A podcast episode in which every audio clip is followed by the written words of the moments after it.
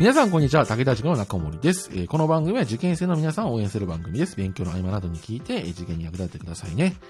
はい、ということで今回も始まりました。はい、えーどうですかね？皆さんそろそろ志望校を決めたりとかね、あのー大体なんかある程度自分の方針っていうのは立ってますかね？やっぱりね、その大きな目標を立てて、そこからね、えーまあ小さな目標に立てて、まあ実行していくみたいなことすごく大事なんで、もしね、まだ勉強を始められてないよとかね、まだ悩んでるよみたいな人がいたらですね、やっぱりそこをまずしっかり決めて、もらえるといいんじゃないかなっていうふうに思います。で、あとね、そろそろその、まあ、試験とか、あの、定期試験とかね、あとは、最初の模試とかをね、あの、申し込んだりとかする時期も始まってくるかなとは思うんですけども、まあ、あの、特に模試について言っとくと、この時点で正直、特に現役生なんかはね、成績をあんまり期待するものではないかなとは思うので、やったことができたかどうかですね、そこを、えーしっかりね、見るようにするってことを優先的に考えて、受けるといいんじゃないかなと思いますね。はい。では、早速、えー本日もよろしくお願いします。えー皆さんのお悩みご紹介していきます。はい。えー音読ってやった方がいいですか、えー前回はね、あの、やらなくていいっていうのは基本ないよっていう話からこの質問というね。なんですが、えーまあ、やった方がいいですし、ちなみに僕は割と全科目音読推奨派なんですよ。はい。まあやっぱ一番やるのを推奨されるのは英語かなとは思うんですけど、いや、僕、現代文やった方がいいって思ってる人だし、数学の問題文も基本音読した方がいいと思ってるし、特に共通テストになってからは音読めちゃめちゃ大事だと思ってる人間なんですね。で、なぜかっていうと、まず、音読をすることでどんないいことがあるかっていうと、読み飛ばしをしなくなるんですよ。はい。あの、皆さんですね、問題文読んでる時に、情報収集を本来しなきゃいけないんですけど、眺めてて、あの、苦痛を味わってるだけってケースって結構あるんですよ。もう、読み終わることが目的となってて、何の情報も得られてないみたいなことってすごく多くてですね、あの、まず、あの、その、情報をとりあえず読み取って、一回音読すると、ある程度の情報は読み取れるんですよ。読み飛ばさないからね。だけど、眺めてると結構飛ばすんですよ。なので、そこがまず防げるっていう点で、例えば、その問題文を読んだけど、何すりゃいいのかわからないとか、どんな話が書いてあったのかわからないとか、内容を忘れちゃうとか、そういうことが全体的に防げるかなっていうふうに思うんですね。で、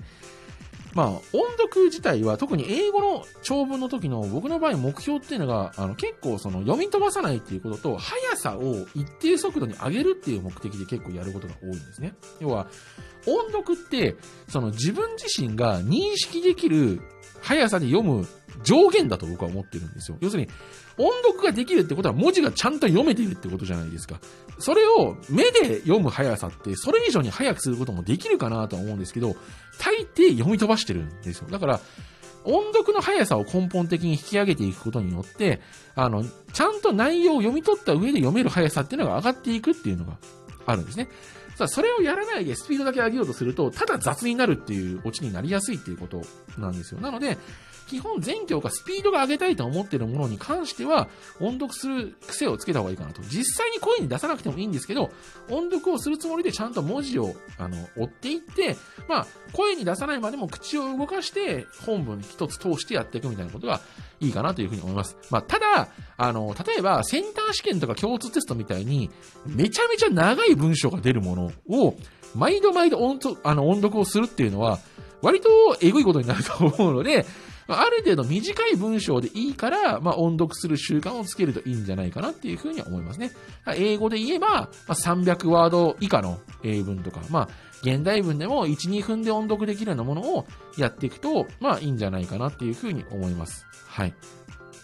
ですね。まあ、このあたり意識していくと、かなりね、あのー音読の重要性っていうのは分かってくるかなっていうふうに思います。割と、その、音読は、特に英語の先生なんかは、結構音読絶対やれって推奨してる人はすごく多くてですね。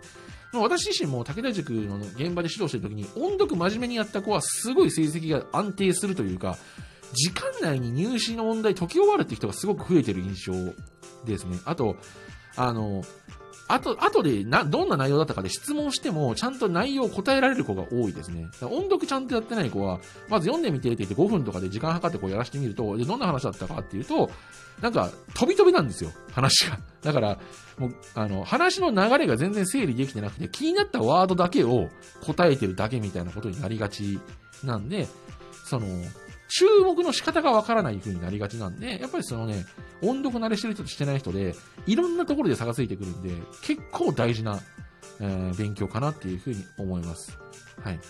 まあ、武田塾参考書のね、現代文なんかもね、結構短い文章で、あの、あるので、まあ、あのあたりとかね、しっかり、あの、読むには練習としては非常に使いやすいかなと思いますので、まあ、あのあたりの問題文なんかもとてもいいんじゃないかなというふうに思います。まあ、あとはね、新聞のコラボ欄とかもいいかなと思いますよ。結構参考になるかなと思います。ぜひね、やってみてください。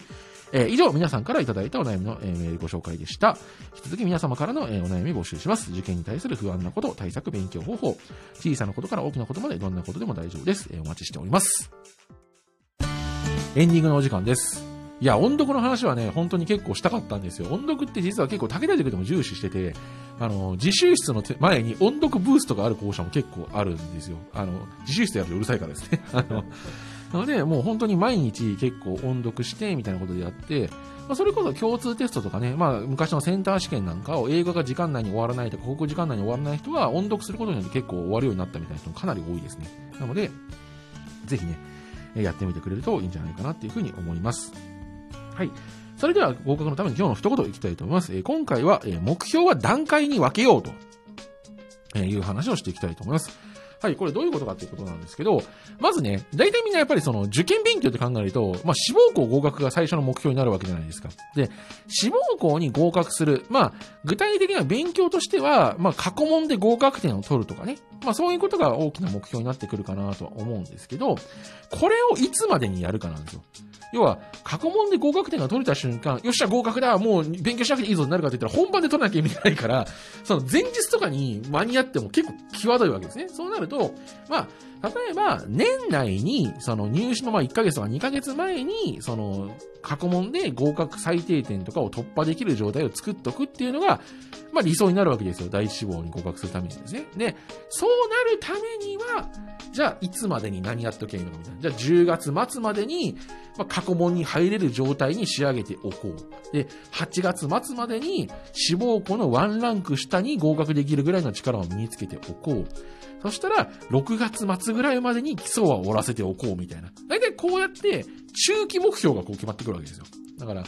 まあ、チェックポイントですね。最終ゴールのための。それを一個一個決めていって、大体、年間でどんな感じで進めていけばいいのかなっていう計画を立てていくことが大事なんですね。これが、その志望校合格って目標しか立ててないと、今やってる勉強で間に合ってんのか間に合ってないのか分かんないんですよ、正直なこと言うと。なので、あの、今の時点で間に合ってるか間に合ってないかを、1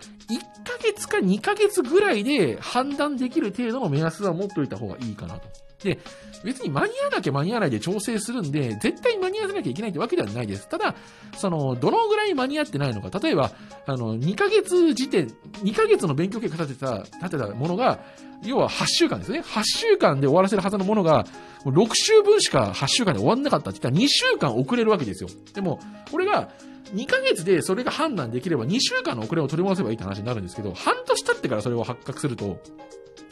あの、負債が6週間分になってる可能性があるわけですね。そうなってくるともう取り戻しようがなくなってくるわけですよ。なので、その、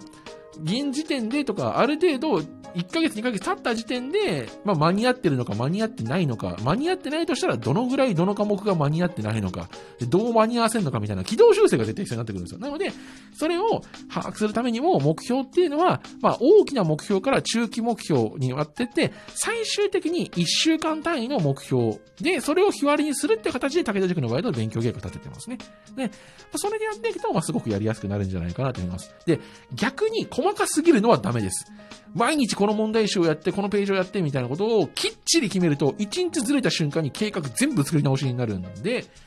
まあ、なので、ある程度幅のある目標、まあ、武田塾の場合1週間単位が基本の目安で、ただ1週間でできなかったとしても、まあ、2ヶ月単位ぐらいである程度の目標を立てておいて、まあ、そこでずれたらずれたで調整するみたいな感じで常に見ていくんで、